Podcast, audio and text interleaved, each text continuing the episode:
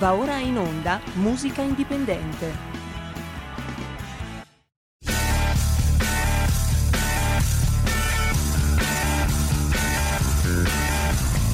Siamo partiti col giasso, aspettiamo ancora il sole e orinegamo ai cani, ma il can non magna il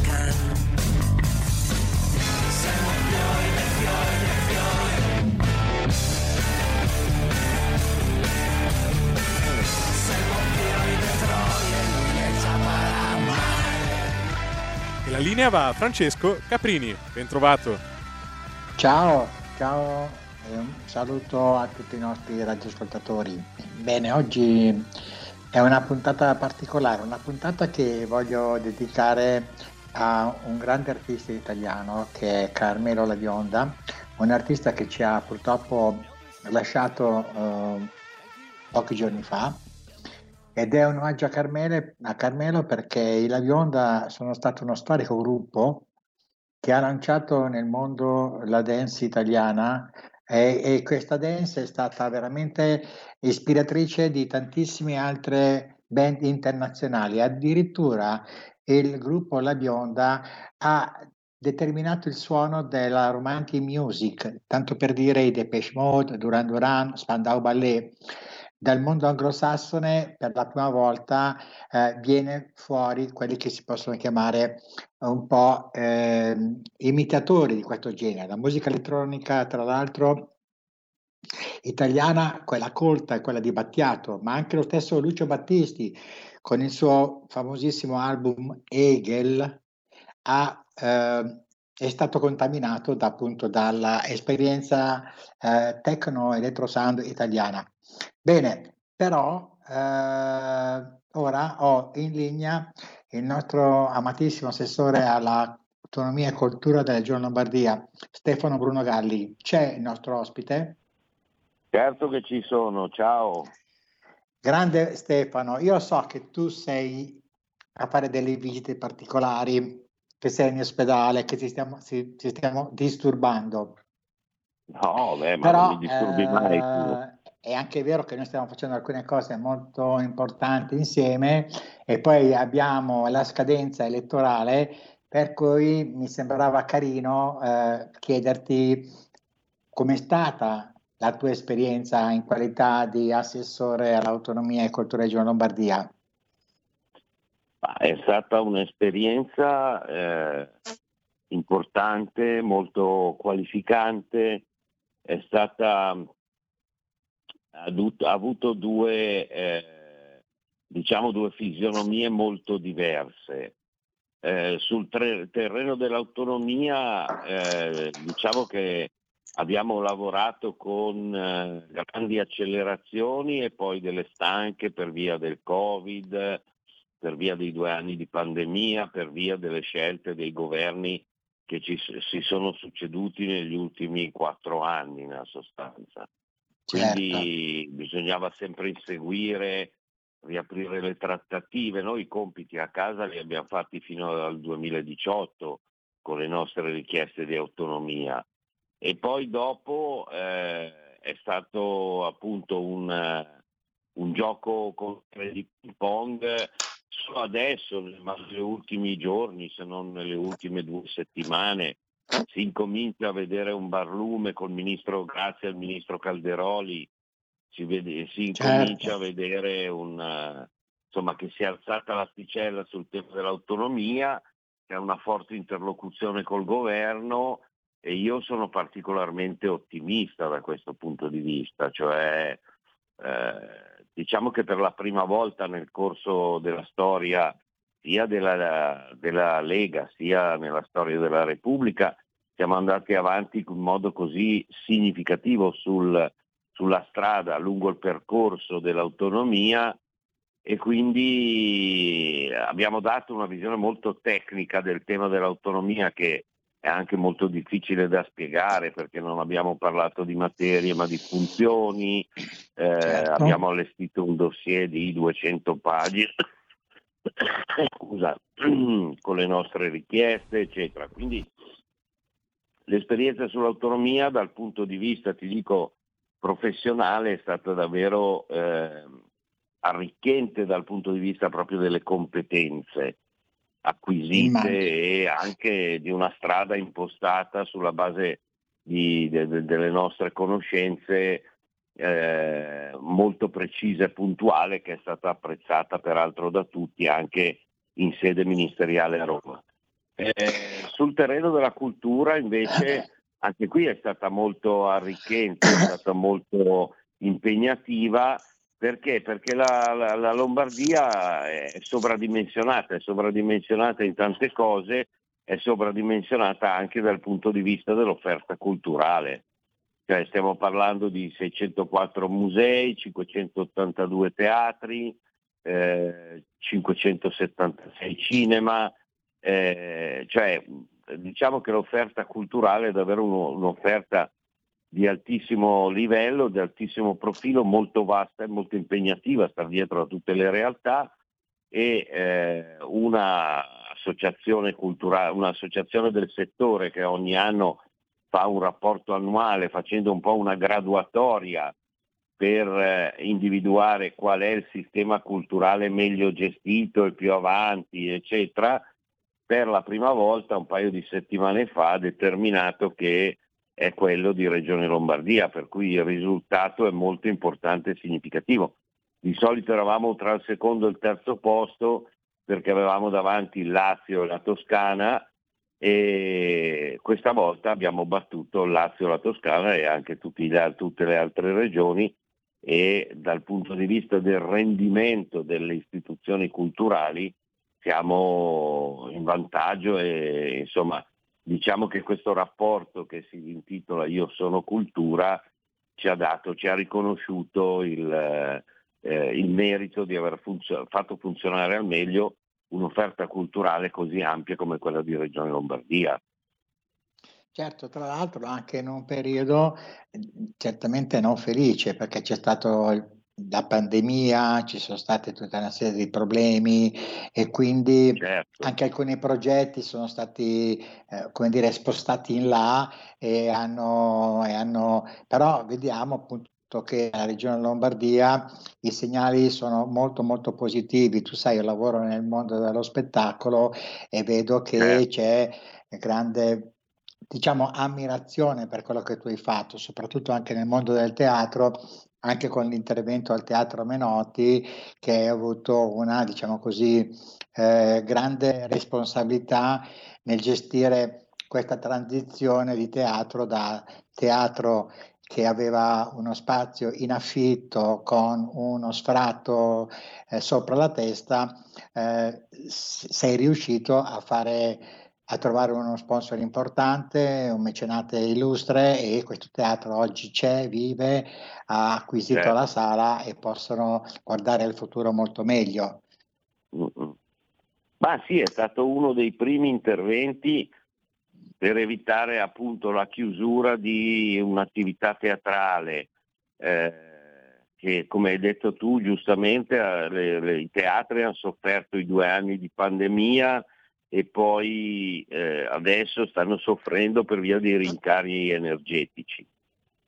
Io ho la- lanciato il grido d'allarme in tempi non sospetti addirittura il 4 di gennaio di quest'anno, quando tutti mi davano del matto, perché dicevo mm. guardate che i rincari energetici colpiranno teatri, ma soprattutto i cinema, cinema che versano in uno stato di crisi davvero molto preoccupante perché eh, hanno subito la, la concorrenza delle piattaforme.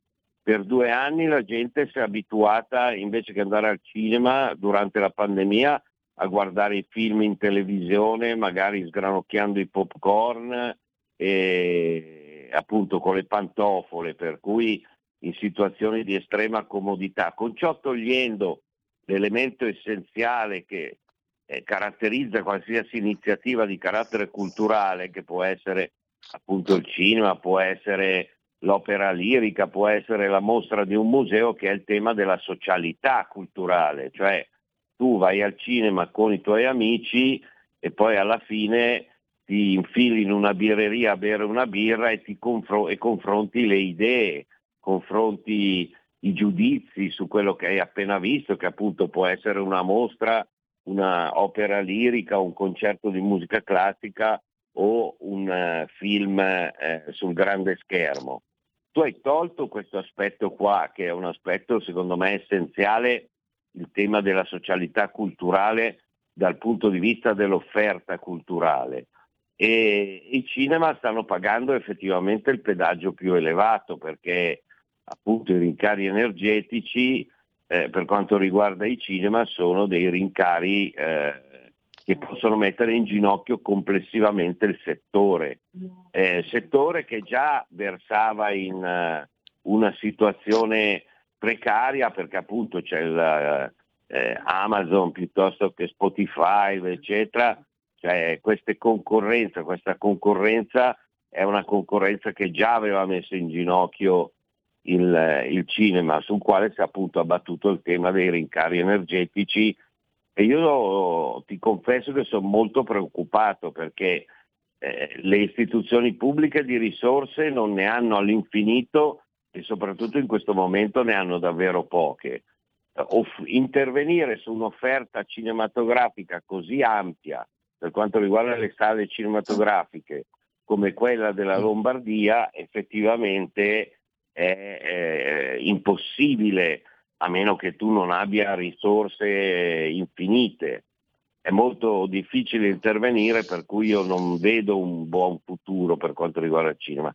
Diverso è il ragionamento eh, teatri di opera e, e musei teatri d'opera e musei, scusatemi ancora perché ma come si può sentire sono un po', un po di influenza, eh. teatri d'opera e musei, soprattutto i musei che hanno potuto aumentare la loro attrattività facendo leva sulle ristrutturazioni, sui restauri, eh, sull'innovazione tecnologica, che questo è anche questo un tema importante, e, eh, e, e quindi come dire, sono riusciti a intervenire in un ambito dal quale poi hanno fronteggiato con maggiore successo il tema dei rincari energetici, ecco, perché sono riusciti a aumentare fin da subito i, i visitatori, cioè i visitatori sono rientrati quasi subito nei musei o nei teatri, nei cinema no. Sì, nel cinema c'è anche però un fatto fisiologico che è dovuto alla tecnologia, come sottolineavi tu prima, che ci porta ad, a viverlo in maniera completamente diversa. Come dicevi tu, probabilmente la risposta Amazon è la risposta che è più vicina al mondo dei giovani che già dall'infanzia con le PlayStation certo. sono abituati a condividere col mondo le loro emozioni attraverso aggettini mm-hmm. elettronici. Probabilmente la mia generazione, come anche la tua, ha bisogno certo. ancora di una cerimonia, di un rituale che è quello di andare al cinema, ma probabilmente quello sarà un rituale che nel tempo eh, verrà meno, eh, ma invece non morirà mai il cinema perché avremo l'opportunità di vederlo comunque in altre, in altre dimensioni. L'esempio della musica. Certo no? Crisi del disco e, e, e quindi si abbina la crisi del disco con la crisi della musica c'è solo la crisi del disco, perché la musica in realtà viene consumata maggiormente nei concerti, nei live. L'anno certo. prossimo San Siro sarà occupato 50 serate, voglio dire, gli stessi pinguini Puta. tattici nucleari, una band di Bergamo, il prossimo anno fa San Siro, cioè quindi c'è meno gente che vai a a comprare il disco, che era un rito importante perché mi ricordo che da ragazzo andavo a Saronno, eh, poi eh, in piazza trovavo i miei amici, si, scambiavo i dischi, conoscevamo gli artisti come se fossero le formazioni di calcio. Io, ecco, questo mm-hmm. oggi non succederà più, ma la musica avrà maggiore spazio, maggiore visibilità, a volte anche gratuita, attraverso canali di diffusione diversi dai nostri, così come il cinema non andrà in crisi, la gente ascolterà sempre il cinema, però con delle dimensioni e dei rapporti completamente diversi, tecnologici. Mentre invece poi per quanto riguarda la tua attività, eh, tu sei anche molto attento e sei molto sensibile anche, diciamo così, agli aspetti eh, sociali, tipo anche il mondo della disabilità, il mondo della cultura dei famosi invisibili. Eh, certo. E quindi che tra l'altro mh, mm, sei sempre presente, vedo con uh, le tue qualità di, di, di, di assessore. E come vedi invece in futuro appunto eh, il coinvolgimento sempre maggiore di persone con disabilità ma che hanno dei valori artistici da promuovere e che invece non hanno quello spazio che gli sarebbe dovuto e che richiede anche le commissioni artistiche europee? Ma lì il, il tema è che eh, è un settore di grandi talenti al quale essere, ai quali devono essere offerte delle opportunità. Io la vedo un po' così, cioè noi sottovalutiamo come settore appunto il mondo della disabilità, quando in realtà nel mondo della disabilità ci sono dei talenti davvero incredibili dal punto di vista artistico. Io credo che sia un po' la, la funzione delle istituzioni pubbliche quella di offrire delle opportunità, delle opportunità eh, appunto mh, eh, di organizzare spettacoli dal vivo e di coinvolgere queste persone, perché è un po' la, la, la, la missione delle, un, delle, istituzioni pubbliche.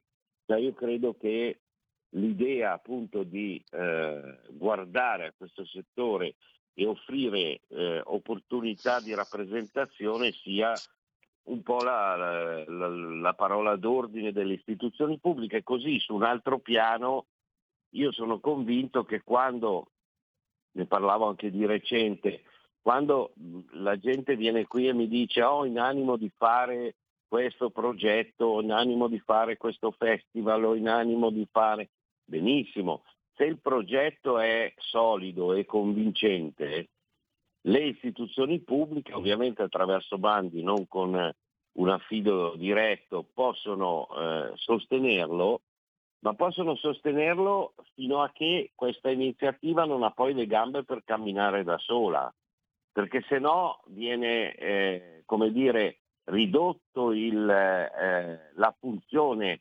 delle istituzioni pubbliche viene sminuita all'erogazione di risorse, eh, come dire, di un po' di becchime, mettiamola così, per certo. organizzare certo. delle iniziative, appunto, erogazione di becchime attraverso i bandi, perché in, altra, in altro modo non si può fare. Però, ehm, ripeto, il ruolo delle istituzioni pubbliche deve, eh, deve configurarsi in una specie di sostegno alle start-up. Eh, cioè quando parte un'iniziativa, un festival, una mostra, eccetera.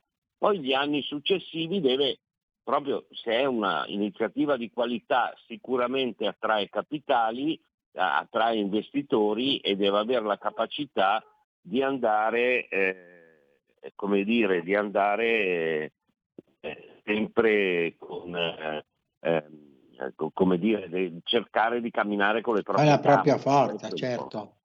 Eh, perché se no non ci sono risorse infinite ecco, per, eh, capito, per sostenerle certo. tutte queste iniziative. Ass- mm. assolutamente. Eh, comunque tu già qualcuno la sostieni, quindi il massimo rispetto per quello che stai facendo.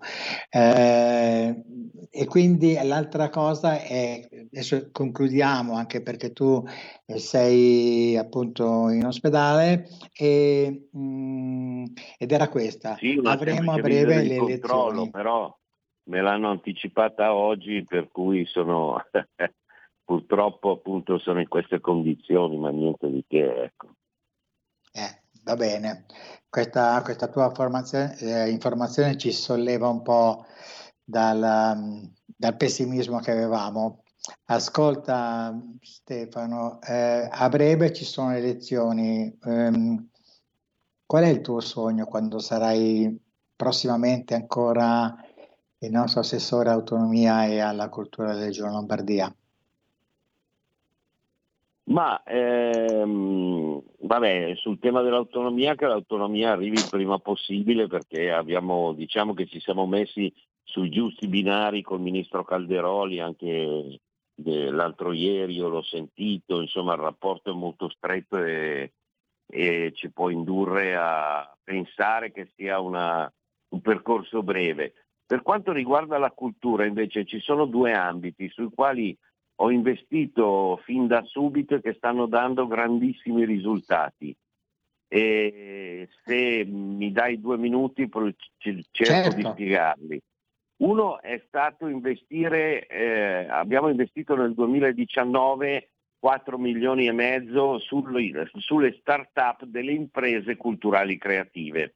Le imprese culturali creative sono quelle che lavorano sul versante delle nuove tecnologie, dell'informatica, eccetera, cercando di individuare dei modelli che siano applicabili all'offerta culturale, cioè innovazioni tecnologiche che possono andare bene per un museo piuttosto che per un teatro, e, eccetera. E, e, noi abbiamo appunto investito per farle nascere perché sono proprio codificate, si chiamano imprese culturali creative, ICC. Abbiamo investito e ne abbiamo, eh, oggi come oggi la Lombardia ha il 42% delle imprese culturali creative in Italia è in Lombardia e quindi rappresenta un settore grosso, una su due qui da noi.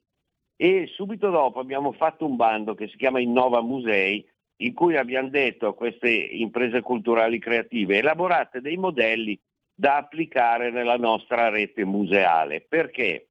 Perché se noi andiamo avanti a mantenere, a eh, sostenere i musei esattamente come facevamo eh, 5 anni fa, ma anche come facevamo 20-30 anni fa, perché poi i criteri di musealizzazione non sono molto cambiati nel corso degli anni.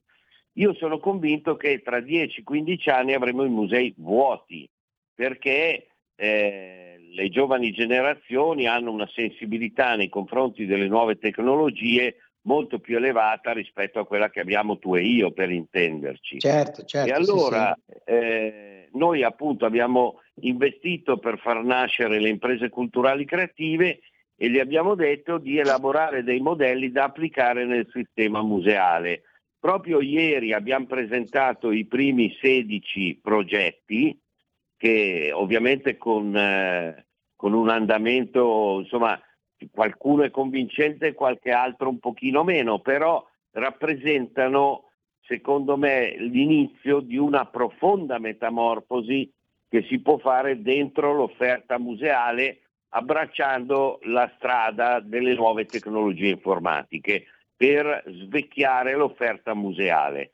Ecco, eh, a me piacerebbe lavorare prima di tutto in questa direzione per, per sviluppare ulteriormente i traguardi raggiunti. Appunto, abbiamo fatto nel 2019, poi ci sono stati due anni di pandemia che ci hanno toccato, certo, se no certo. saremmo più avanti. Ad ogni modo, questa è una strada. E la seconda strada invece è quella di coinvolgere maggiormente il privato nella eh, gestione delle, dell'offerta culturale pubblica. Eh, cerco di spiegarmi, esiste una legge che si chiama Art Bonus, in base alla quale tu investi delle risorse per un museo pubblico, un cinema pubblico, un teatro pubblico e eh, sul tuo investimento viene applicato uno sgravio fiscale del 75%. Eh, certo.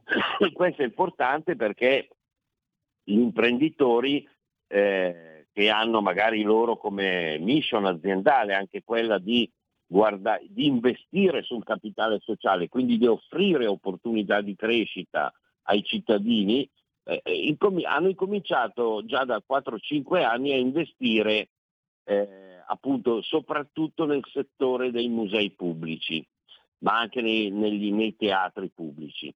Eh, quando io sono diventato assessore, la quota di investimenti che arrivavano dal privato nel settore cultura in Lombardia era il 34%, con un certo impegno io sono riuscito a portarlo al 51%, tant'è vero che scherzando ai giornalisti dicevo il mio azionista di riferimento è il privato, Perché se il Ascolta Stefano, hai tempo un minuto, facciamo due secondi di pubblicità e riprendiamo il tuo discorso che è molto interessante.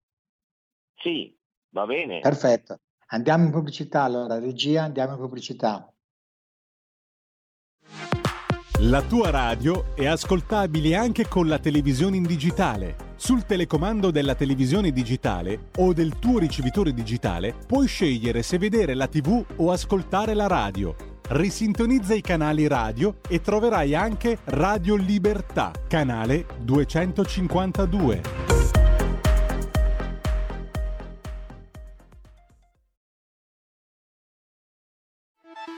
Stai ascoltando Radio Libertà, la tua voce libera, senza filtri né censure, la tua radio.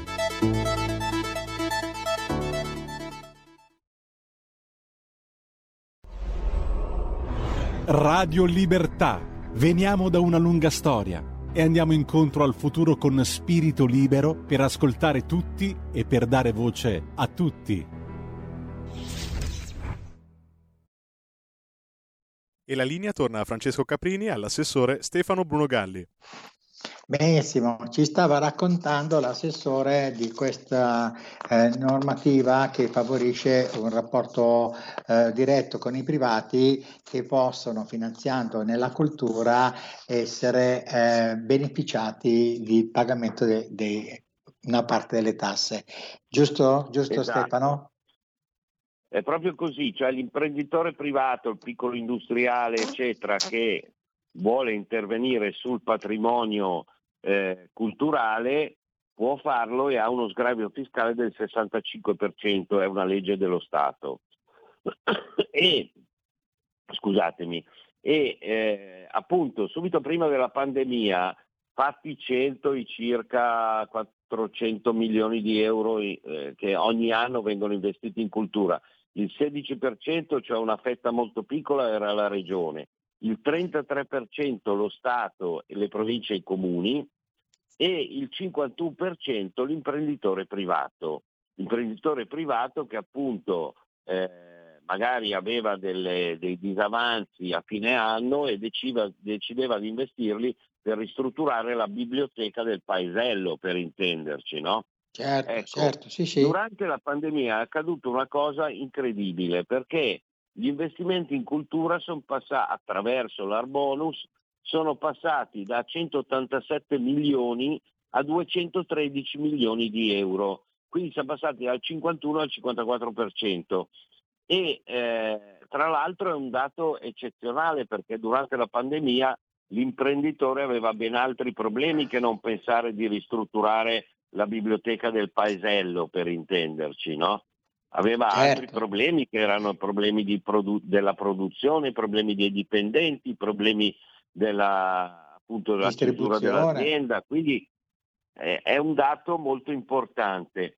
A me piacerebbe lavorare, a, eh, vuol dire che il lavoro che abbiamo fatto i primi anni proprio a favore del sistema di impresa per avere le risorse e poter eh, come dire, sovrapporre le, le, la volontà del pubblico con la volontà del privato per intervenire, investire appunto sulla biblioteca del paese piuttosto che sul museo civico, eccetera, ha dato i suoi frutti. A me piacerebbe lavorare ancora di più in questa direzione perché sono convinto che nel rapporto pubblico-privato, anche sul terreno della cultura, questa regione dia il meglio di sé.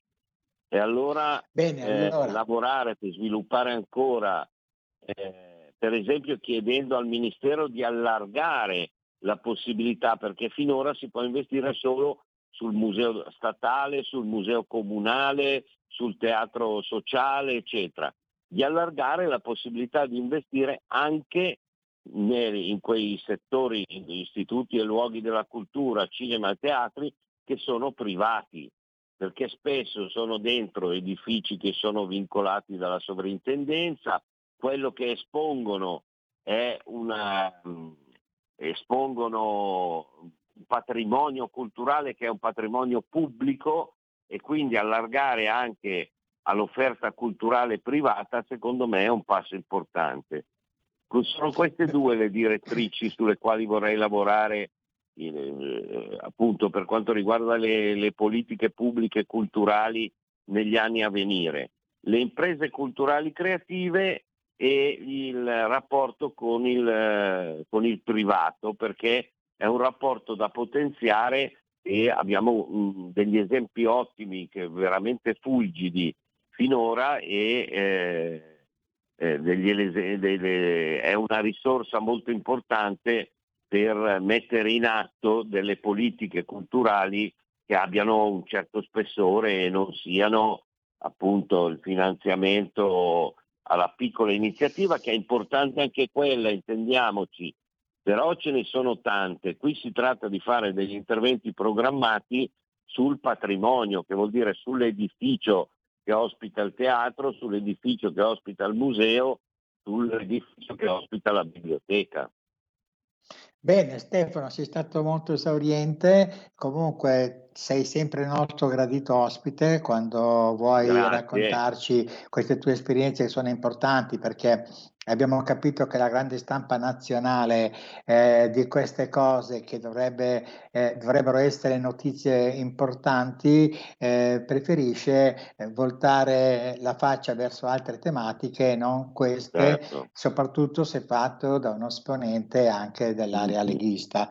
E quindi a maggior ragione dobbiamo sostenerti perché tu possa realizzare questo tuo grande desiderio, questo tuo grande progetto che io capisco, lavorando allo spettacolo, che trovare una relazione con il privato è, nel prossimo futuro è fondamentale.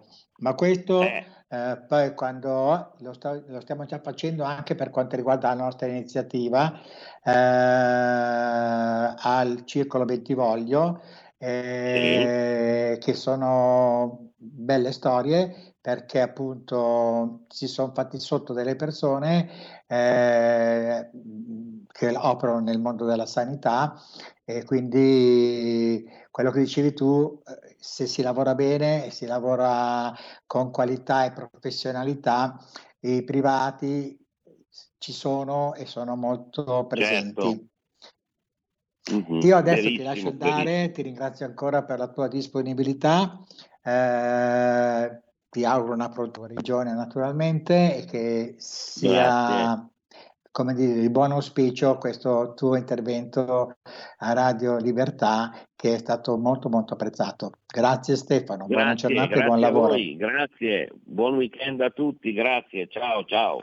Ciao, ciao. E noi torniamo alla musica indipendente con una presenza importante di quello che è, è stato il personaggio che, come dicevo prima, Carmelo La Bionda, che con il suo storico gruppo La Bionda eh, ha determinato una serie di tendenze che sono state poi riproposte da artisti della romantic music, ma anche la musica elettronica colta di Battiato, lo stesso Lucio Battisti, come dicevo prima, con il suo album Hegel usa la base electro sound e quindi eh, voglio ricordarmi questo gentilissimo e affabilissimo personaggio della nostra musica che è appunto Carmelo La Bionda con un suo brano che si chiama I Be Your Lover.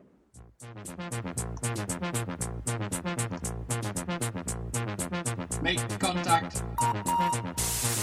Riding in a spaceship, 1984. Picking up a signal, never heard before. Wanna be your lover, wanna be your lover,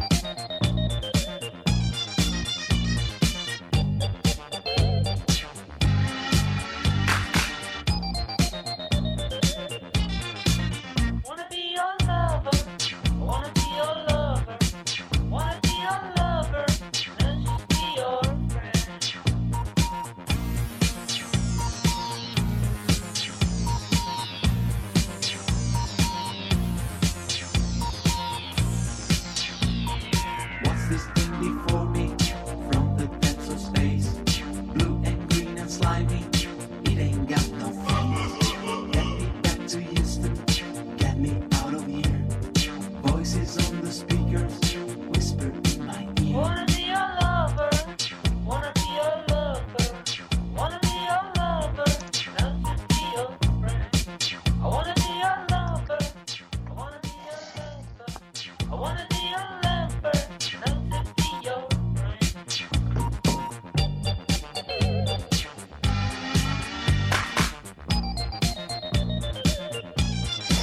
Bene, loro erano i fratelli della bionda che, come anche messaggiato oggi col regista, è un gruppo che è stato sottovalutato, molto sottovalutato. È un peccato perché questo è il solito atteggiamento di pregiudiziale che ha il giornalismo provinciale italiano. Eh, pensate appunto che eh, questa loro sound eh, che è nato all'interno degli studi di Monaco dove registrava anche Donna Summer con Giorgio Moroder. È stato poi ehm, come dire utilizzato eh, da artisti importantissimi. E vi ricordo che i Depeche Mode addirittura sono venuti a Milano a registrare negli studi di, dei La Bionda che erano qui a Milano in via Piacenza ma negli studi della bionda è venuto a registrare anche Maria Carey e addirittura anche Lady Gaga perché i fratelli della bionda nella ricerca del suono avevano una strumentazione importantissima, eh, uno studio ricercatissimo all'avanguardia della mondo elettronica, però le loro canzoni non hanno mai ottenuto in Italia quel riconoscimento che aspettava, di, di, aspettava loro il riconoscimento che invece hanno avuto all'estero. Il secondo brano è sempre un omaggio ai fratelli della bionda, stavolta cantano i Righiera e il brano famosissimo è L'estate sta finendo.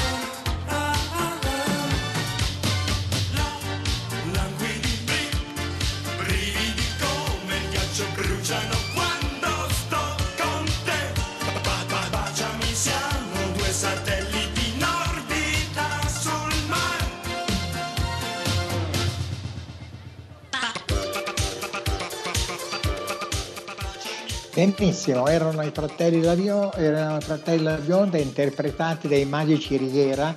Eh, ricordiamo che il brano L'estate sta finendo ha avuto un successo pazzesco, ma i Righiera hanno interpretato diversissime canzoni della Bronda, come anche Non tengo di nero, ad esempio, una loro altra hit estiva.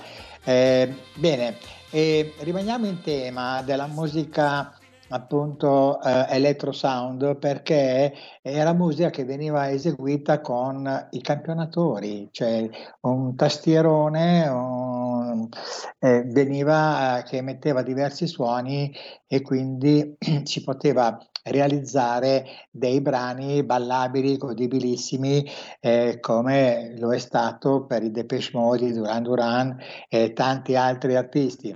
Però la cosa che sorprende ehm, è che anche un nostro grande storico eh, della musica ehm, è stato, eh, come dire, investito da questo clima.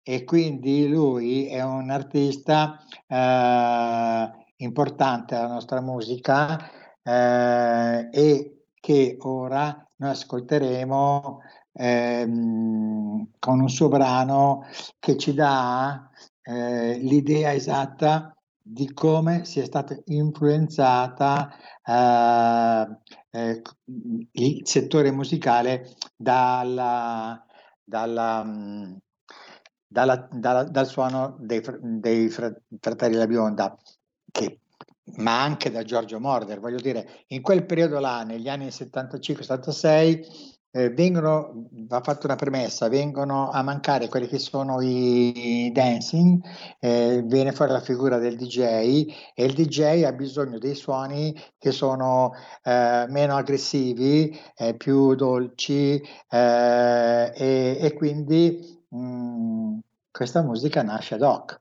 E quindi adesso vi facciamo però sentire un brano di Lucio Battisti che si chiama Hegel e, suon- e noterete eh, come lo stesso Battisti abbia usato la musica elettronica per esprimere al meglio la sua musica. Quindi dopo, dopo il binomio Battisti-Mogol, eh, Battisti sceglie indipendentemente di fare una, un percorso musicale che lui riteneva i, eh, eh, che lui, lui, riteneva molto innovativo. Quindi Lucio Battisti, Hegel.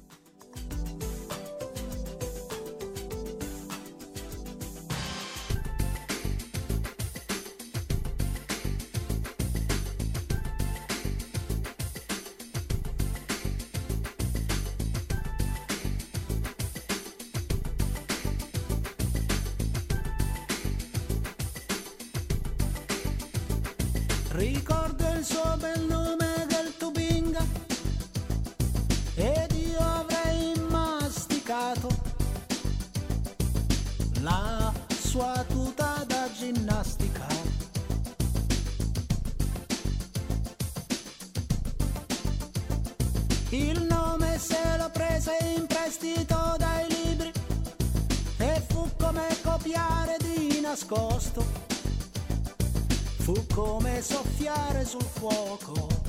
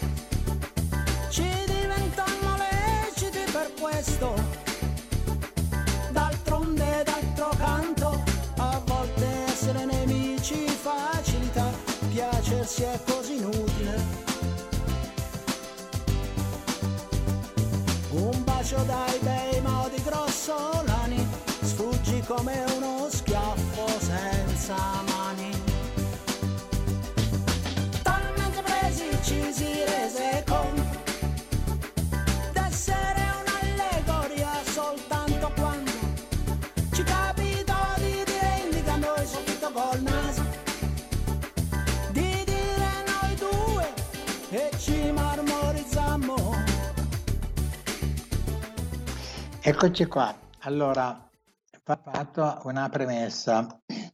Questo settore dell'electro sound italiano è stato anche molto abusato, per cui abbiamo dei importanti gruppi internazionali che sono eh, ispirati al genere dance italiano da, da Moroder ai Fratelli della Bionda, altri invece hanno poi eh, fatto delle cose che ascoltate oggi eh, non funzionano più. Parlo anche di tantissime produzioni degli anni 70-80 legato al mondo dei DJ eh, che bastava mettere la musica in quattro quarti che avevano un successo straordinario, non importava nemmeno il testo, quello che interessava era il sound perché il sound dava la possibilità di avere un, uh, un suono godibile e condivisibile nella discoteca. Però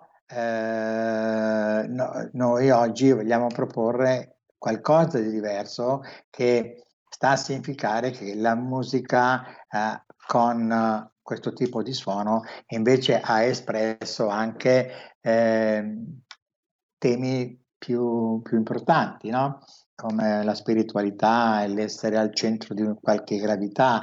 Insomma, parlo di Battiato, parlo di Battiato perché Franco è stato veramente uno degli innovatori che ha dato all'elettrosound, soprattutto quello italiano, una come dire, dimensione eh, molto, eh, molto forte, sensibile, intelligente, anche se eh, apparentemente diciamo, eh, il gioco era eh, quello di rendersi eh, appetibili appunto ai DJ.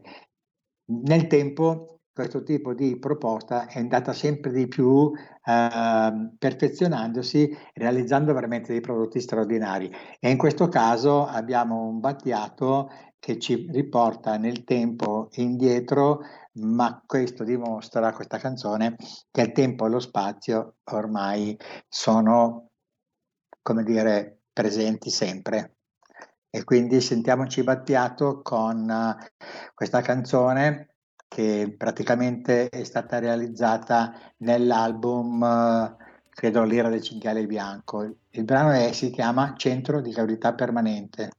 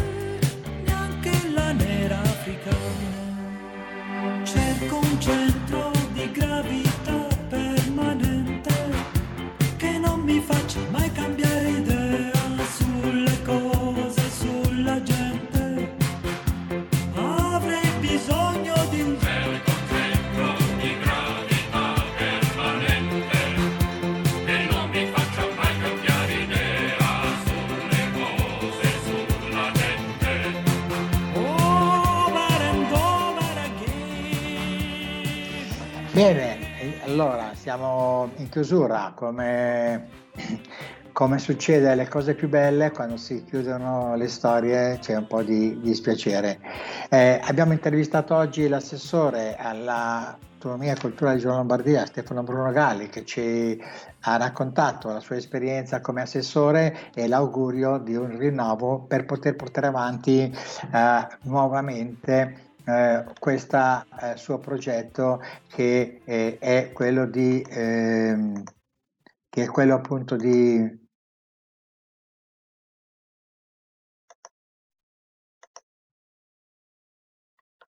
Francesco, ti abbiamo perso. eh, ho visto non- non- posso andare avanti? Ti sentiamo, sì. Beh, stavo dicendo appunto la storia dell'assessore con il quale eh, abbiamo parlato e che ci ha raccontato quelli che sono i progetti prossimi futuri per quanto riguarda l'autonomia e la cultura in Lombardia. Eh, le cose sono positive eh, e comunque l'aria è positiva.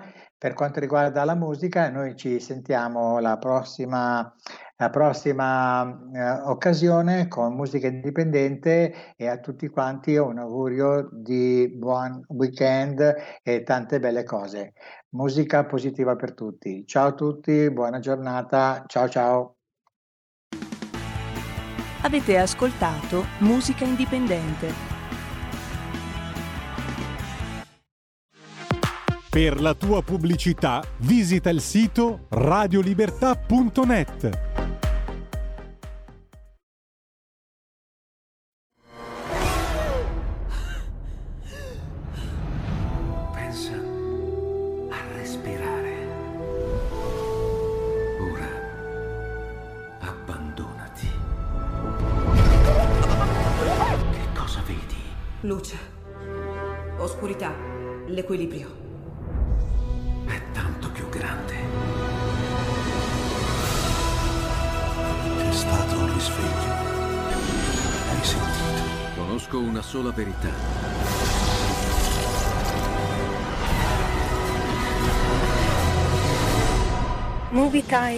fa entrare nel vivo del cinema, ti fa sentire come se fossi tu il protagonista del grande schermo.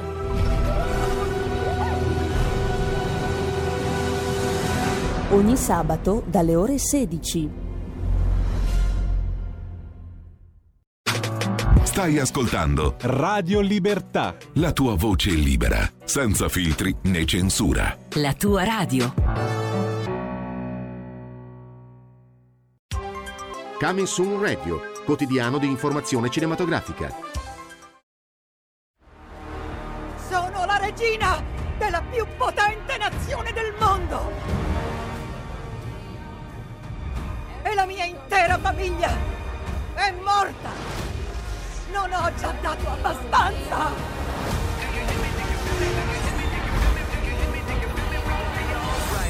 Black Panther, Wakanda Forever, al cinema. Venite a scoprire Mi comprerò un vestito di Christian Dior. dove potrà portarvi un sogno. Un abito di ore disegnato per stupire. Lei come pensa di riuscirci? Tratto dall'amato romanzo. Vado dal capo.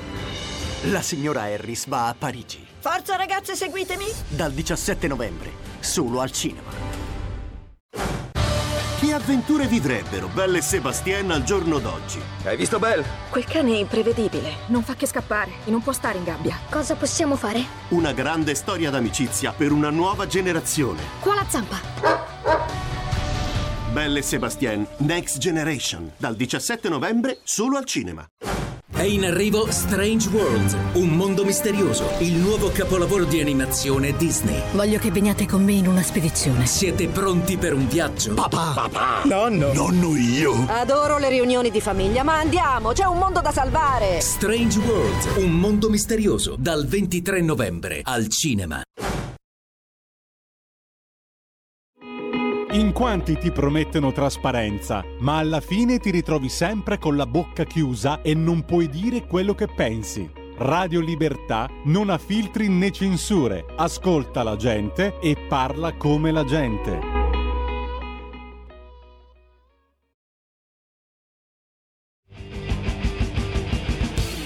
Va ora in onda Potere al Popolo.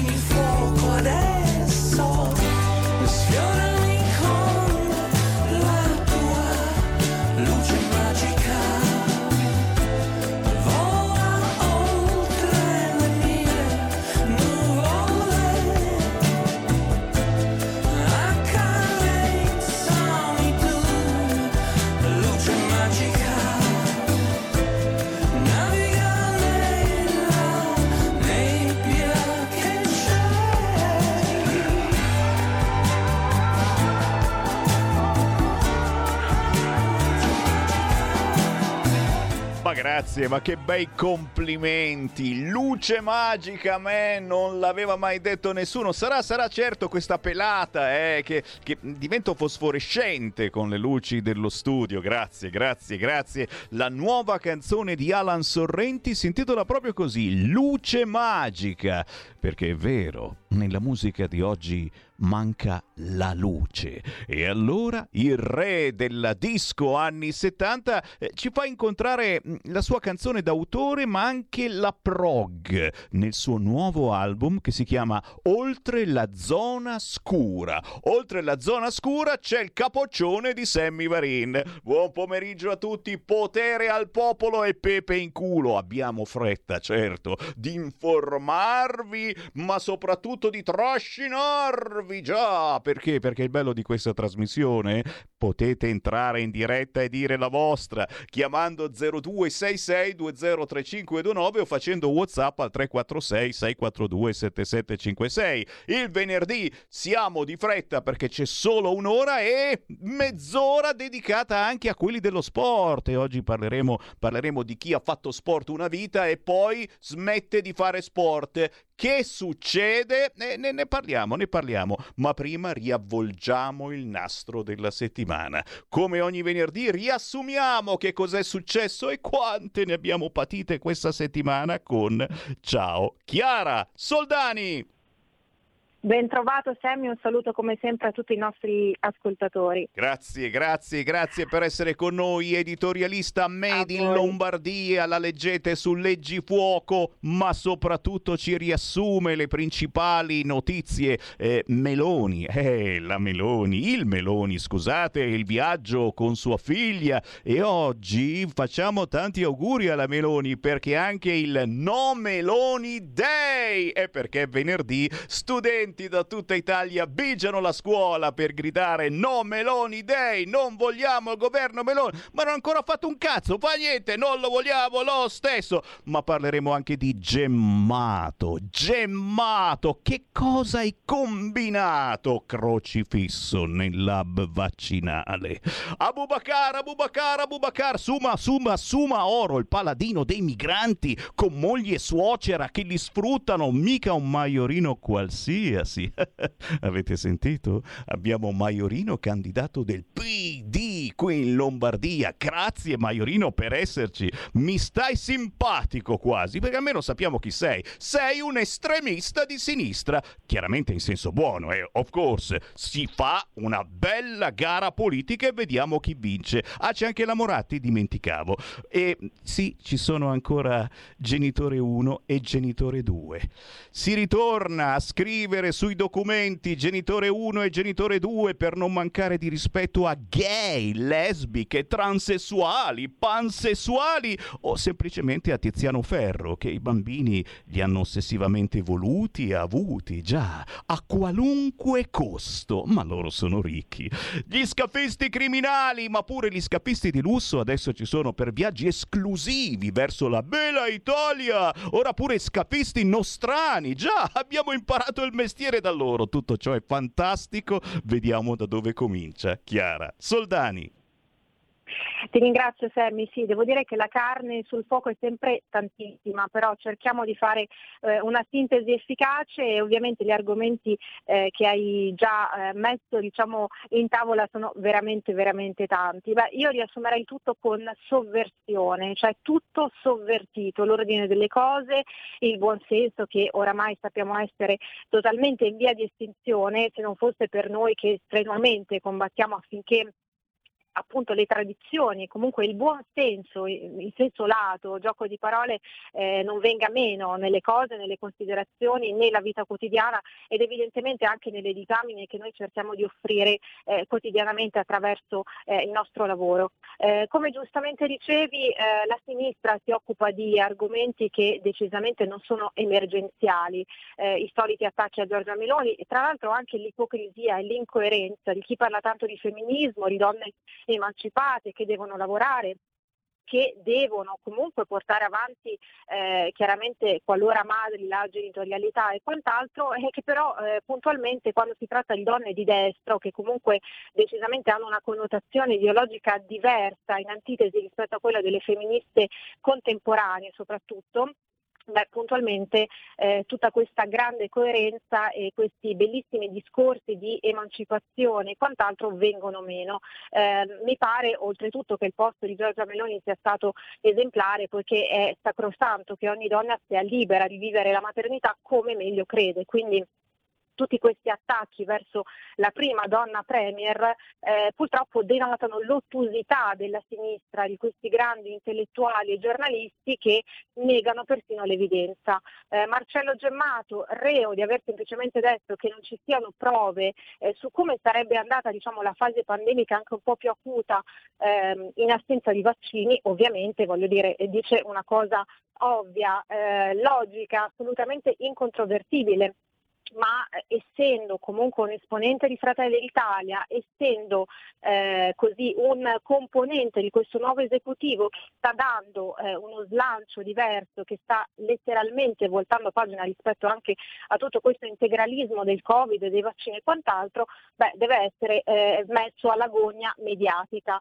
Quindi mi pare veramente che ci sia, come eh, anticipato, una subversione di tutto ma le reali priorità ed emergenze vengono come sempre eh, nascoste, come per esempio le indagini a moglie suocera di Abu Bakar, questo esponente della sinistra neodeputato che eh, ricordiamo insomma ci ha appellati come disumani, razzisti, insomma diciamo che i cattivi siamo noi, peccato che le indagini della Procura di Latina stiano appunto indagando sulla cooperativa Caribo e sul consorzio AID e ci sarebbero, anzi ci sono screenshot, intercettazioni di giovanissimi lavoratori immigrati, eh, tra l'altro minorenni, che per due anni avrebbero vissuto in condizioni di totale indigenza, noi senza stipendio, acqua e luce. Eh, però eh, i disumani siamo noi, i razzisti siamo noi, beh non mi sembra perché far lavorare le persone queste condizioni, che siano immigrati, che siano eh, italiani, regolari e quant'altro, beh, insomma, decisamente eh, così umano non mi risulta.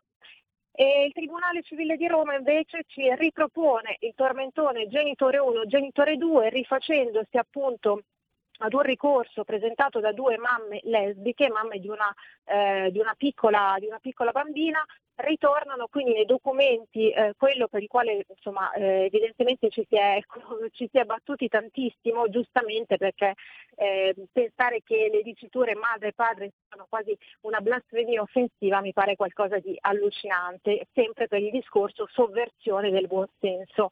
Eh, cancellato quindi il decreto Salvini scadente al 31 gennaio 2019 per cui eh, ritorneremo evidentemente a vedere sui documenti genitore 1 genitore 2, però eh, insomma anche questa è una forma discriminatoria perché eh, tutti abbiamo un padre e una madre fino a prova contraria e quindi tutto questo progressismo così esasperato ed evidentemente che nega proprio l'evidenza biologica, naturale, non stiamo neppure parlando di religione, di politica o quant'altro, mi pare qualcosa di assolutamente delirante. Purtroppo sono i prodotti artificiosi, artificiali e abominevoli del mondo moderno e poi le intercettazioni degli scafisti, se necessario butteremo in mare eh, ovviamente i soggetti in questione, ovvero gli extracomunitari, traversate continue eh, e questa spola costante che è un vero traffico di esseri umani tra Tunisia e Sicilia, ma attenzione perché adesso c'è una situazione emergenziale anche in Calabria, sulle coste della Lopride ci sono continui sbarchi, negli ultimi giorni sono sbarcati 82 provenienti da diverse nazionalità che si sono aggiunti però ai già sbarcati 263, quindi il sistema di accoglienza eh, calabrese è veramente al collasso, quindi non soltanto il caso Lampedusa, non soltanto l'emergenza evidentemente in Sicilia, ma in generale insomma, in tutto il sud Italia. Quindi eh, nonostante eh, come sempre gli oppositori a questo governo parlino di strumentalizzazione, qui stiamo parlando di un'emergenza reale, di dati reali e ovviamente tutti questi scoppiamenti di vasi di Pandora, come per esempio il caso di Abubakar, dei consorsi, le cooperative, eccetera, che dimostrano eh, quanto si lucri su questo, quanto eh, non ci sia nulla di buonista, di eh, umanitario in questa accoglienza, ma sia tutto, uno, eh, tutto un, un, diciamo, lucrare, ecco, uno strumentalizzare e usare gli esseri umani letteralmente per i propri loschi fini, quindi mi sa che i cattivi sono loro e di certo non siamo noi. E poi ci sono anche i problemi, le, eh, le, analisi, le indagini, le sperimentazioni per verificare i danni del vaccino, non ne parla ovviamente nessuno, noi ne parliamo sempre caro Semmi, anche a rischio di essere censurati, però adesso eh, si parla, e non lo sappiamo purtroppo da oggi, dei danni al cuore post vaccino, infatti Pfizer e Moderna si stanno attivando appunto per verificare, per fare dei, dei, test da qui a 5 anni anche su adolescenti perché soprattutto negli Stati Uniti c'è stato un boom di segnalazioni eh, di casi di miocardite negli under 18 e quindi eh, insomma Pfizer e Moderna appunto stanno indagando per verificare effettivamente le correlazioni che purtroppo ci sono, è un dato di fatto, ci sono anche tantissimi casi di ragazzi che hanno dei malori a scuola eh, purtroppo anche dei casi di decessi tra giovanissimi che eh, assolutamente non hanno eh, diciamo, problemi di salute o quant'altro. Però eh, come sappiamo bene diciamo che i media mainstream, eh, la stampa e quant'altro ci parla dei vaccini come se fossero la panacea, continuano ad occultare la realtà, eh, però noi cerchiamo sempre di portare ovviamente anche ai nostri ascoltatori la verità dei fatti e tutte quelle notizie che vengono puntualmente infangate e noi seguiamo l'attualità senza filtri né censura, dando spazio alla vostra idea, qualunque essa sia. È chiaro che nel caso di Chiara, è chiaro nel caso di Chiara, è chiaro nel caso di Chiara, sì, sì, sì, potete leggerla, certamente potete leggerla anche sul Leggifuoco, ok? Che trovate anche facilmente su internet, è vero Chiara? Assolutamente sì, caro Sammy, su www.leggifuoco.it e tra l'altro eh, sul nostro ultimo trimestrale cartaceo in edicola o per chi vorrà ovviamente abbonandosi troverete anche una bellissima intervista a un grandissimo, tra l'altro nostro conterraneo, Daniele Massaro, grande campione di calcio a livello internazionale. E allora, signori, cercate la buona stampa libera. Grazie, Chiara Soldani, buon weekend e alla prossima.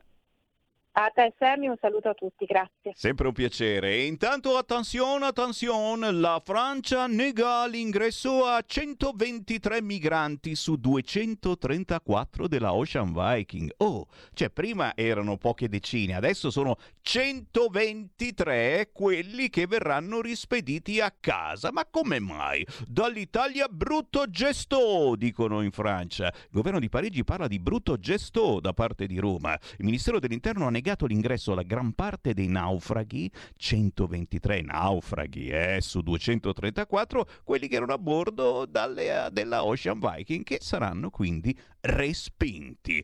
Eh, Chissà se qualcuno gli dirà brutti cattivi ai francesi. Mm, no, no, non diciamo niente prima che si incacchino. Ancora informazione indipendente. Certo, il venerdì riassumiamo la settimana andando a bussare agli amici di informazionecattolica.it. Con noi Giampiero Bonfanti. Ciao Sammy, buon pomeriggio e buon pomeriggio a tutti gli ascoltatori di Radio Libertà. Cosa abbiamo, cosa abbiamo allora... da sottolineare questa settimana? Di cosa avete parlato? Ricordiamolo subito, c'è un sito informazionecattolica.it, ma c'è anche Facebook, facilissimo. Scrivete informazione cattolica, saltano fuori tutti gli articoli pubblicati anche da te e da tanti collaboratori che conosciamo. Giampiero. Sì, sì, sì, esatto. Ci sono, c'è sempre molta carne al fuoco. Consiglio appunto di, oltre al sito www.informazionecattolica.it, di andare su tutti i social, da Facebook, Instagram, Wayful, eh, tutti, Telegram e via dicendo. Allora, partiamo questa settimana eh, con, eh, con, l'estero, dando uno sguardo all'estero. Parliamo, eh, giusto per chiudere la vicenda delle mid-term election, quello che sono state le elezioni in, eh, negli Stati Uniti. Ecco, ehm, si possono fare diversi tipi di analisi. L'analisi principale però che vogliamo fare noi è l'analisi positiva del risultato di Ron DeSantis, governatore della Florida, e di James David Vance dello Stato dell'Ohio. Eh, loro hanno mh, stravinto, diciamo, hanno avuto un, un ottimo risultato. E, mh, perché lo sottolineiamo? Ma perché fondamentalmente questi due politici hanno fatto delle politiche per la vita. E proprio la dottoressa Morse del Youth Institute ha detto che questi due politici hanno tracciato il percorso per il Partito Repubblicano, battendosi per politiche rivolte alla famiglia. Ecco, noi adesso abbiamo mh, assistito anche alla ricandidatura di eh, Donald Trump, la prossima, e speriamo che nell'ambito dei, dei repubblicani ci sia ecco, meno tradimenti, ma magari un po' più di eh, coesione. Ecco, questi sono due cavallini vincenti, volevamo appunto sottolinearlo.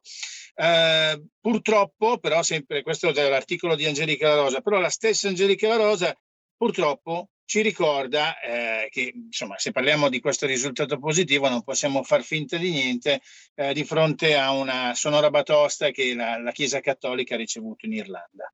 Eh, praticamente nel 2019 c'è stata la legalizzazione dell'aborto e quindi la sua promozione e quant'altro e ora invece in questi giorni abbiamo assistito alla promozione dell'omosessualità all'interno della Chiesa.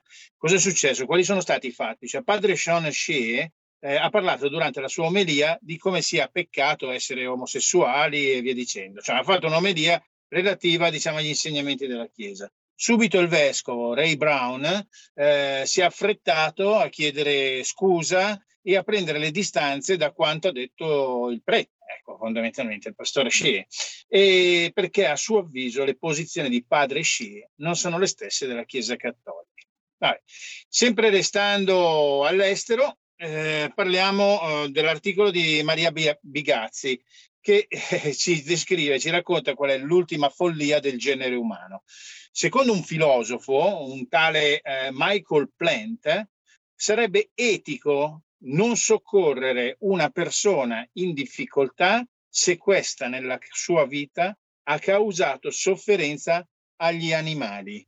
Cioè, allora adesso qui parliamo veramente di, di, una follia estrema, parliamo di un estremismo animalista. Ecco, però vabbè, diciamo che la tendenza è un pochettino.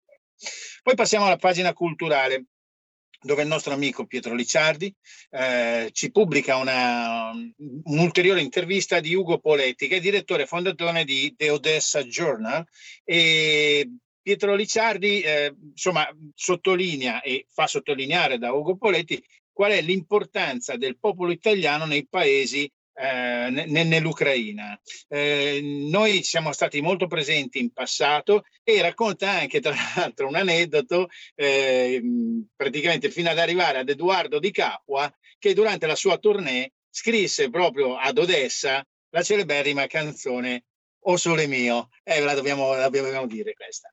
Sempre restando sul, sulle interviste, questa settimana abbiamo pubblicato poi un'intervista condotta da me, eh, la terza parte, eh, a Nausicaa della Valle. Eh, Nausicaa della Valle, la, questa importante, famosa, popolare giornalista che eh, ci ha raccontato la sua infanzia, diciamo il percorso della sua infanzia per arrivare a, a essere omosessuale, il suo periodo da adulta, quindi della sua vita omosessuale, e la terza parte pubblicata proprio questa settimana, ciò che è, come è cambiata la sua vita dopo eh, la conversione al cristianesimo, incluso tutte le varie difficoltà, insulti e minacce anche di morte, diciamolo nel, nel vero senso della parola.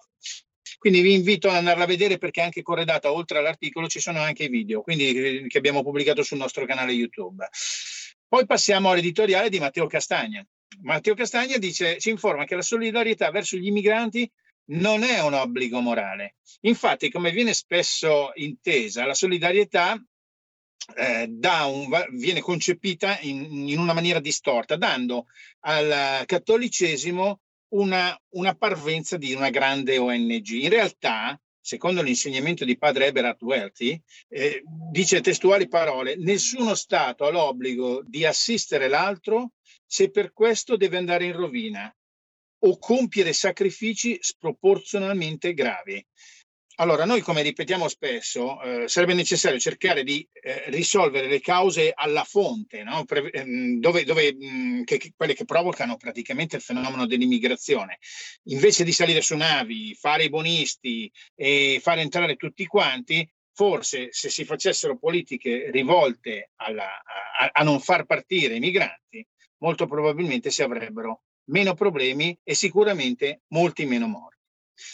Infine parliamo di un, di un articolo di Maria Vigazzi che ci ricorda che non è possibile oggi lasciare cadere nell'oblio ciò che milioni di persone hanno vissuto a causa di Giuseppe Conte e di Mario Draghi nel periodo di Covid, chiaramente.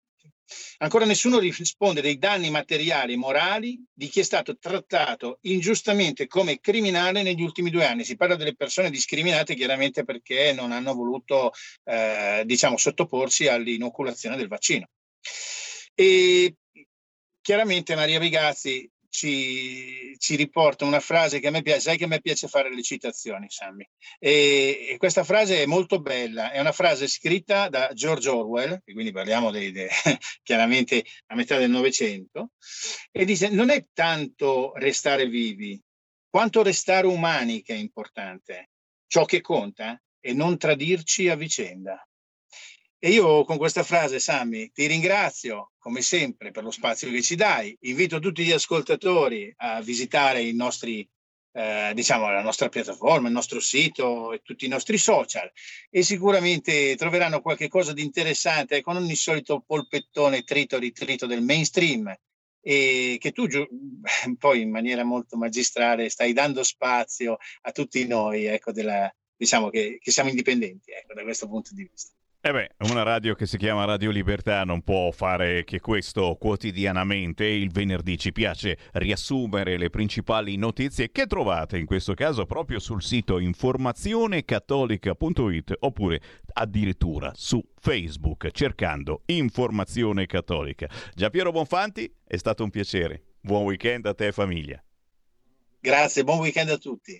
grazie, grazie. Tra pochissimo arriva lo sport, signori, ma siete in tanti a scrivermi, eh? Piace anche a voi l'idea che Di Maio abbia una nuova vita? Lo so, lo so, siamo tutti anche un po' curiosi. Chissà, chissà quale prezzo del gas e del petrolio riuscirà mai a contrattare Di Maio, perché la sua nuova vita è quella di inviato speciale dell'Unione Europea nel Golfo Persico, proprio per trattare il prezzo del petrolio e del gas. L'ex ministro degli esteri è stato selezionato per il nuovo ruolo diplomatico istituito da Borrell, dal Movimento 5 Stelle accuse e veleni, ma non prende neanche tanto, eh tipo 12.000 euro al mese, una cosa abbastanza normale, un pochino di meno di quanto prendeva da parlamentare, su via.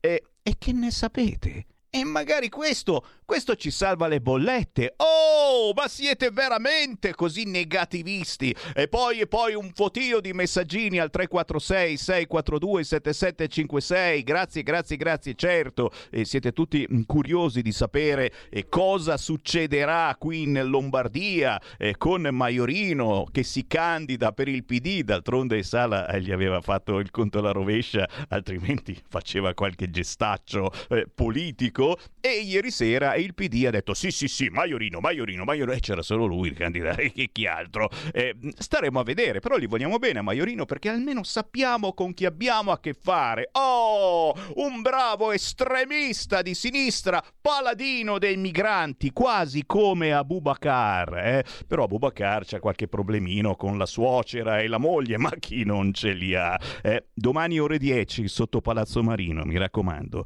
chi vuole andare a Milano eh beh, ha un motivo in più per andarci. Domani, sabato, ore 10, Palazzo Marino, ok? Manifestazione unita del centrodestra, quindi non solo la Lega, ma tutto il centrodestra per dire no all'area B per dire no al razzismo di Milano verso coloro che non sono ricchi, che non hanno i soldi per comprarsi una nuova automobile. Un motivo in più per andare a Milano. Oh, senza pagare l'area B almeno il sabato a Zolina, domani ore 10 sotto il comune facciamo un po' di casino. Avete ascoltato Potere al Popolo. Stai ascoltando Radio Libertà, la tua voce libera, senza filtri né censure, la tua radio.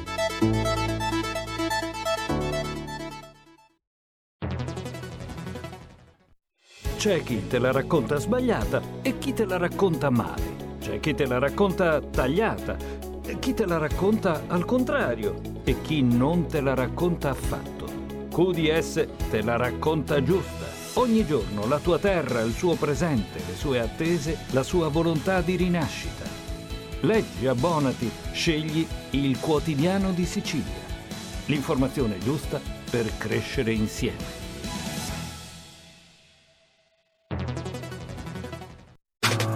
Stai ascoltando Radio Libertà. La tua voce libera, senza filtri né censura. La tua radio.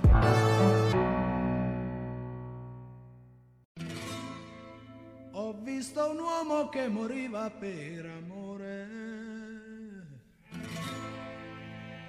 Ne ho visto un altro che più lacrime non ha. Nessun coltello mai ti può ferir di più di un grande amore che ti stringe il cuore. Dieci ragazze per me possono bastare,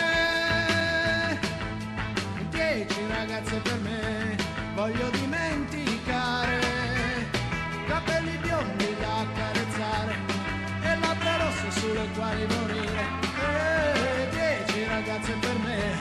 Solo per me.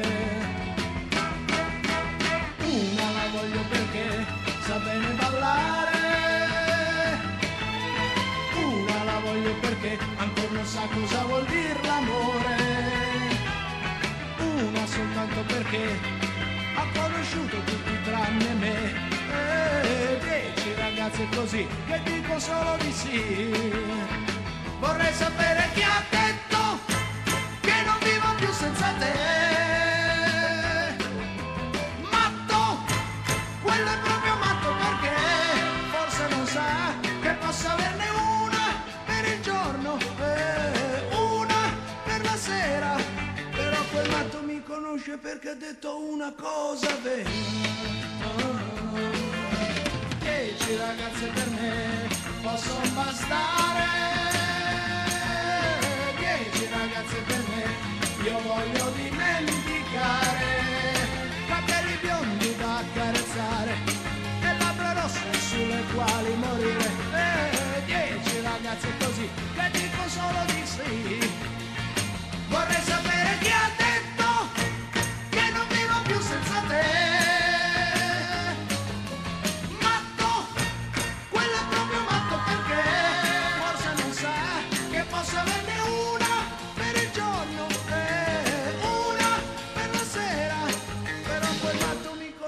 Perché ha detto una cosa vera.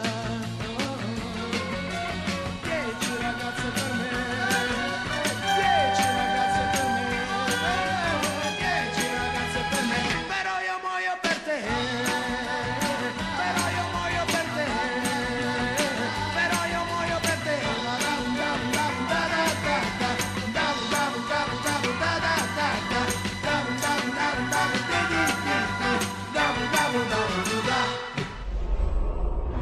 Radio Libertà.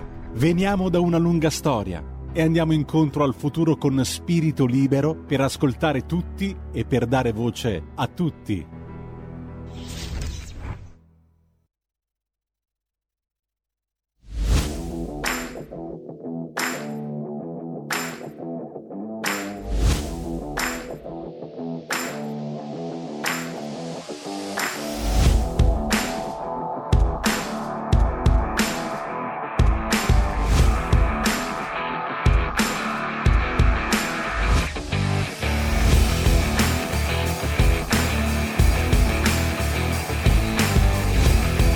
Siamo noi, siamo noi, siamo quelli dello sport. Ancora buon pomeriggio da Sammy Varin. Il venerdì dalle 14.30 alle 15 si parla di sport, ma in modo molto particolare. Non siamo qui a darvi i risultati delle partite, ma esaminiamo che cos'è lo sport, a cosa serve lo sport, quanto sia importante fare lo sport e oggi parleremo eh, di cosa succede quando lasci uno sport, soprattutto quando si lascia uno sport eh, dal punto di vista professionistico, quindi chi faceva lo sport professionalmente. Il momento che si lascia uno sport può essere un momento scoraggiante, confuso, eh, per gran parte degli ex atleti un momento del genere può essere qualcosa di davvero serio. Chiaramente lo 0266 203529 chi vuole parlare con noi lo può comporre già da questo momento, ma naturalmente come ogni settimana a condurre questa trasmissione abbiamo l'ex judoka Felice Mariani. Ciao Felice! Ciao Sammy, grazie, buona serata, buongiorno a tutti. Grazie per essere con noi. Grazie Felice. Italo La Penna, c'è anche lui, presidente del Nico. Italo! Buonasera a tutti, tutti voi ascoltatori. Buonasera. Grazie, grazie per essere grazie con noi. per l'invito. Da uomo al servizio dello Stato, oggi Italo La Penna è presidente del Nico, ne parliamo, lo ricordiamo che cos'è, è nata da pochi mesi la nazionale italiana campioni olimpici, solidarietà e beneficenza dal mondo dello sport. E tra poco avremo modo di parlarne, ma lo sapete, in questa trasmissione ci sono sempre campioni del presente presente o del passato e già ne è arrivato uno, fatemelo salutare, fatemelo ringraziare. Abbiamo in linea Bruno Giordano. Buon pomeriggio. Grazie. Ciao a tutti, ciao Grazie. Felice, ciao Italo, buona giornata a tutti. Ciao. Essere con noi. Grazie a Bruno Giordano, è stato uno dei più forti attaccanti, il calciatore con il maggior numero di reti nelle coppe nazionali con la maglia della Lazio. È vero Bruno? Eh, così dicono gli almanacchi. Oggi dirigente, allenatore, opinionista e naturalmente è un piacere averti con noi. E in attesa Sì. di un altro ospite io do subito il mic a Felice Mariani. Felice, da dove partiamo? Eccoci, intanto beh, saluto di nuovo a Bruno Italo Lapenna, il presidente della nazionale calciatori, nazionale calcio campioni olimpionici. E grazie a Bruno che è qui, ma volevo anche presentarlo come mister della nostra squadra. È una bella famosi. responsabilità, è una bella responsabilità. No, ma è- tutto nasce tra la nostra amicizia da, da- da tanti anni, per cui quando c'è stato questo, questo invito abbiamo accettato per le persone che compongono appunto tutta l'organizzazione, per, per gli atleti, sarà qualcosa di molto bello perché poi siamo tutti ex atleti, per cui ognuno porta le sue, le sue esperienze. Ho sentito prima l'introduzione, chiaramente quando uno smette di fare attività agonistica e, e andare a fare un altro tipo di vita, eh, è normale che c'è un piccolo eh, sballottamento perché nell'allenarsi tutti i giorni per la gara, eh, a dover fare una vita almeno inizialmente eh, molto più tranquilla, senza stress, senza grandi motivazioni, ti porta a cambiare un po' il tipo di vita, però poi dipende da individuo a individuo, uno come l'accetta, come, come non accetta questo, questo cambiamento. Sì, volevo un attimo dare la parola a Idolo prima di ritornare a Bruno e poi anche un altro grande campione del calcio. Ci racconti un attimo la storia dell'Anito? No, vabbè, per sommi capi la voglio ricordare che già in una, una bella trasmissione qui con voi abbiamo, ci avete presentato con onore. Eh, sì, tutto nasce per, per eh, abbiamo raggruppato un po' di olimpionici da un'associazione che era nata 18 anni fa, grazie a Vincenzo Maenza, che voi conoscete anche bene, e con lui siamo riusciti a, a ri- a ri- a riprenderla, a rimetterla in piedi. Ehm, ringraziando anche i 4-5 calciatori veri che, che sono entrati in squadra, di cui anche Bruno ne fa parte e lui è il nostro commissario tecnico.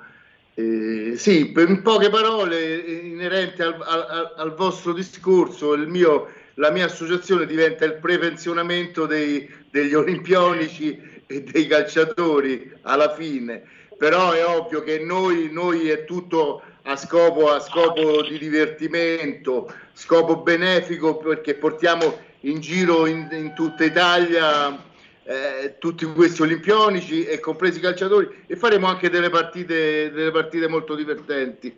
Purtroppo devo annunciare già in diretta oggi che il 26 la partita di Cava dei Tirreni è saltata in quanto il, il- il tempo non ci permette di, di giocare, il comune non ci autorizza per, per problemi meteorologici e quindi purtroppo lì c'erano circa 2500 studenti e, e- e disabili e il comune non li ha autorizzati a far entrare, per cui abbiamo pensato bene con l'organizzazione di posticipare la data ad aprile. Beh ragazzi, Bene, eh, capita, eh, capita con il brutto tempo che imperversa in questi giorni che è arrivato purtroppo anche in Italia. Eh, torneremo a parlare di Nico, la nazionale italiana calcio olimpica, ma intanto è arrivato un altro ospite, ve lo inserisco molto molto volentieri e naturalmente lo ringrazio per essere con noi. Abbiamo Massimo Piscedda. Buon pomeriggio a tutti e ai vostri radioascoltatori. Grazie, grazie Massimo. Ciao Massimo. Ex calciatore professionista, oltre 300 partite con le maglie di Lazio, Ascoli, Avellino, Taranto, Siena e Sanremese, oggi dirigente ed allenatore. Felice Sì. Mariani.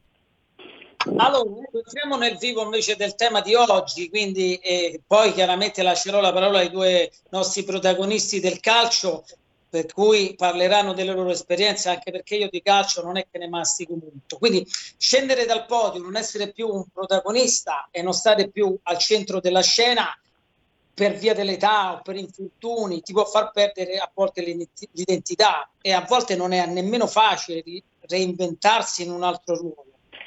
E finita la carriera sportiva, molti si trovano a volte senza un ruolo, così c'è anche insomma, il supporto del CONI, del Ministero, che varano dei progetti per aiutare gli atleti a trovare impiego e nascono corsi di orientamento per inserimento lavorativo.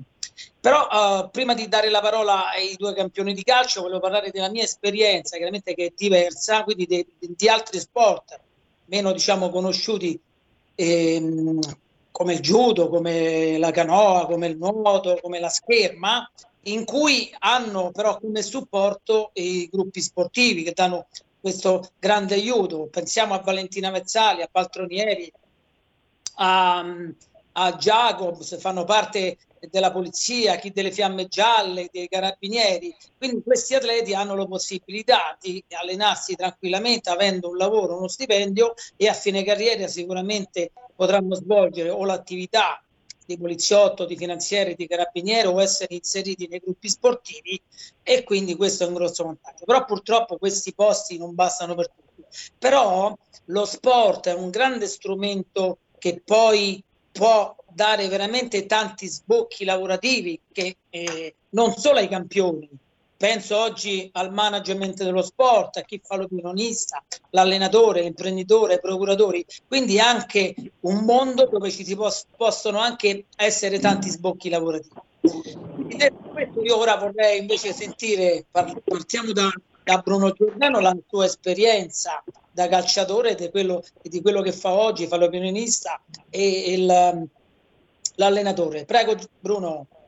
Sì, Beh, mm, è chiaro che sono eh, è, è, sempre lo stesso mondo però che appartengono a altre categorie, un conto è essere protagonista, eh, molto dipende da te quando fai lo sport, in questo caso il calcio, no? Se, eh, nessuno ti può mettere per dire i bastoni tra le ruote se tu dimostri la domenica di essere più bravo degli altri quando smetti di giocare a calcio, se, ecco per dire, se tu smetti per un infortunio puoi avere un trauma eh, molto serio perché non hai messo in preventivo che, eh, questa tua uscita da, dal calcio in questo modo. Se invece diventa poi una tua scelta andando avanti negli anni, diventa tutto meno traumatico, ecco, mettiamola così, perché eh, dipende dalla tua scelta e non senti più le motivazioni, eh, se hai una famiglia alle spalle pensi che sia giunto il momento di, di dare alla famiglia quello che gli hai tolto in quei 15-16 anni di professionismo e allora diventa molto più, più semplice staccarti da, dal campo. Poi io ho fatto la mia scelta da allenatore, ho avuto la fortuna e la, la, la, bravura di poter allenare dall'interregionale fino, fino in Serie A.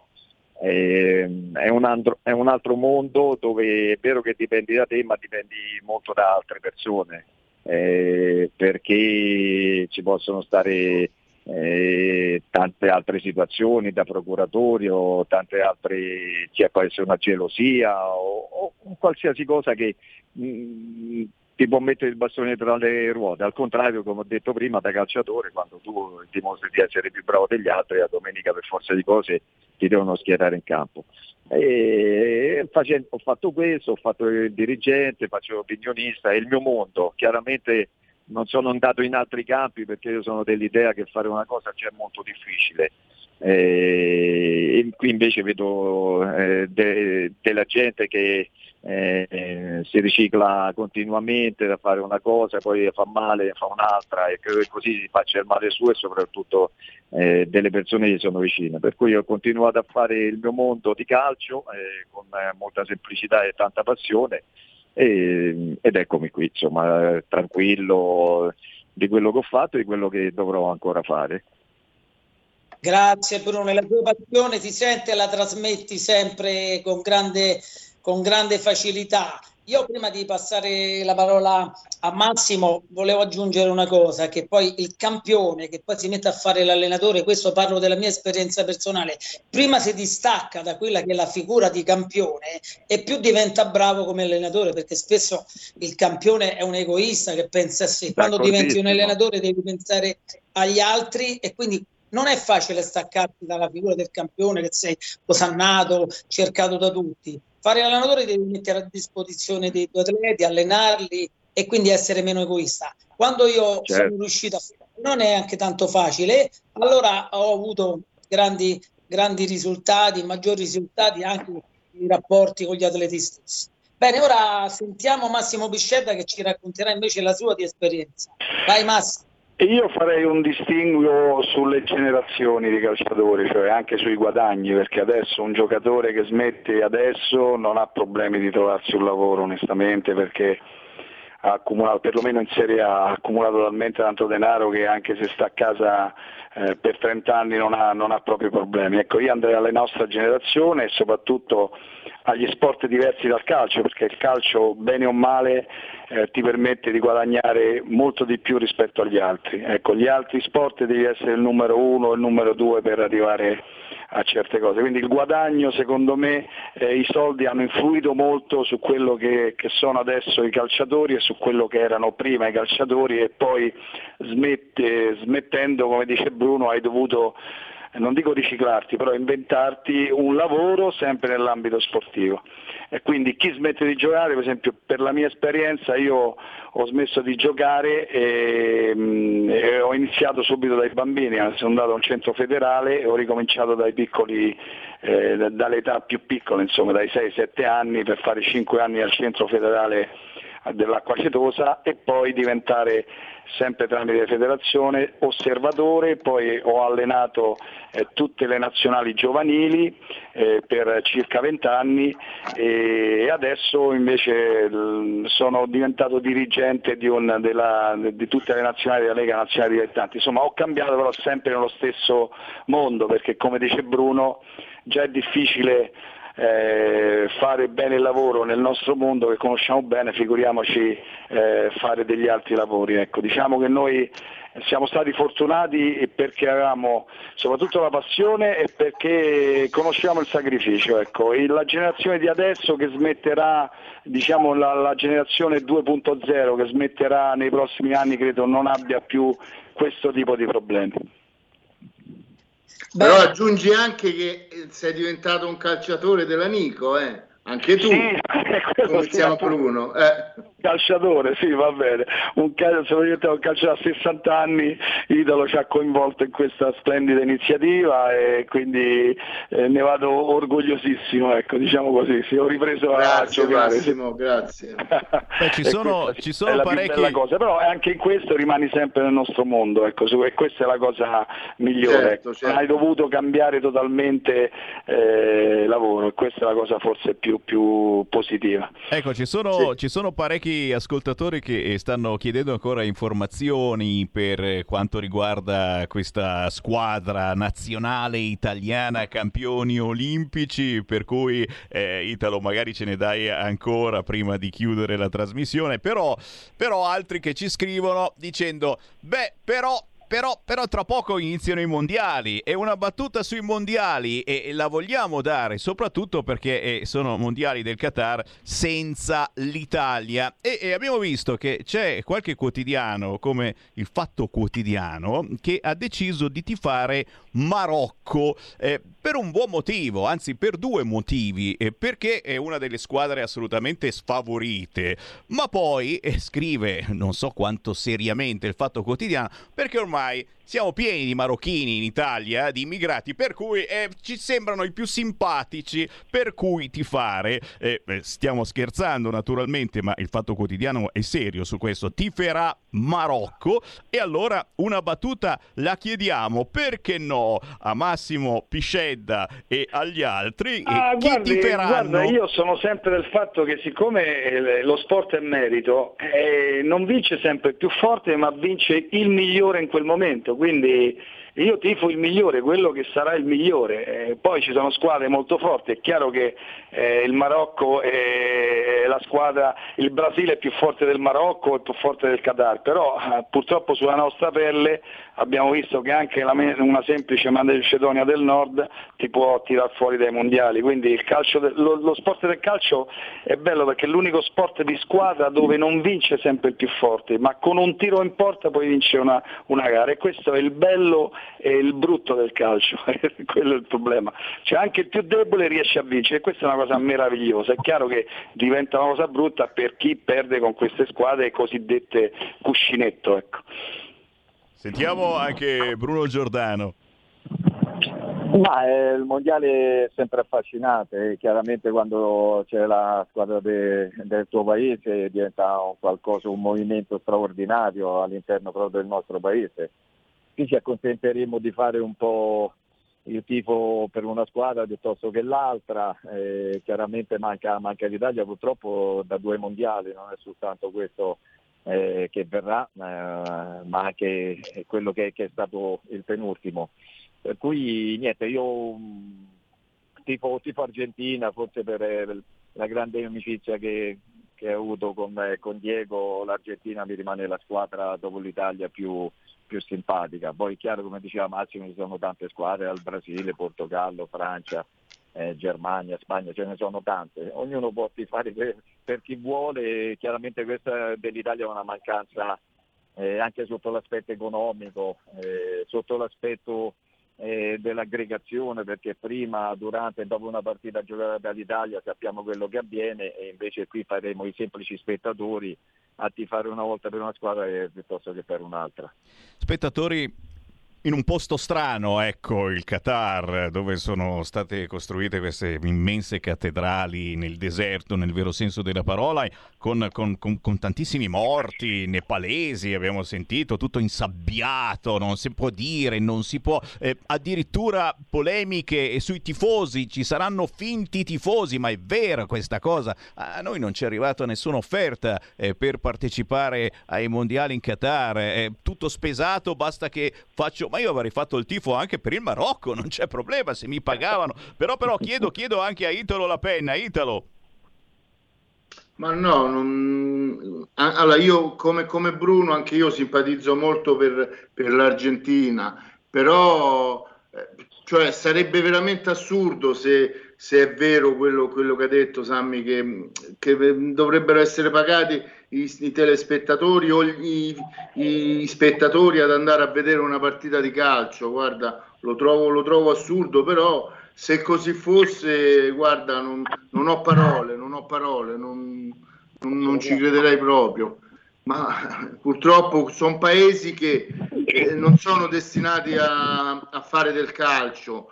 Eh, sono riusciti ad avere, ad, avere, ad avere l'esclusiva loro di questo mondiale eh, chi ci rimette? Ci rimettono ovviamente i, i, paesi importanti dove il calcio veramente viene seguito e viene mangiato tutti i giorni. Lì, lì sì, solo soldi, solo soldi, ricchezza, ricchezza ed è questo del, de, delle morti sì, le ho sentite anche io e, e spero che comunque siano, siano, fake news, ma invece sembra che, che la realtà è quella. Eh. Ah, avete completamente ragione su questo. Ed è sembra quasi vietato parlarne. Eh. Felice Mariani, a te, a te.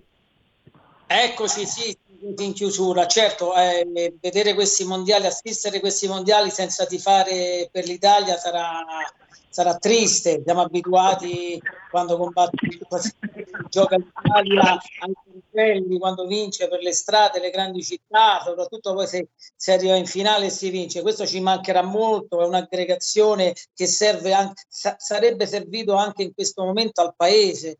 Esce, siamo ancora in una pandemia, c'è una guerra in Europa, quindi sarebbe stato importante anche eh, la partecipazione dell'Italia e magari dico una vittoria, ma arrivare più vicino possibile alla finale. Purtroppo non ci siamo e lo sport del calcio chiaramente è quello che affascina di più, lo dico anche un po' se mi duole perché anche gli altri sport hanno bisogno di, di avere visibilità e spesso ne hanno, ne hanno di meno.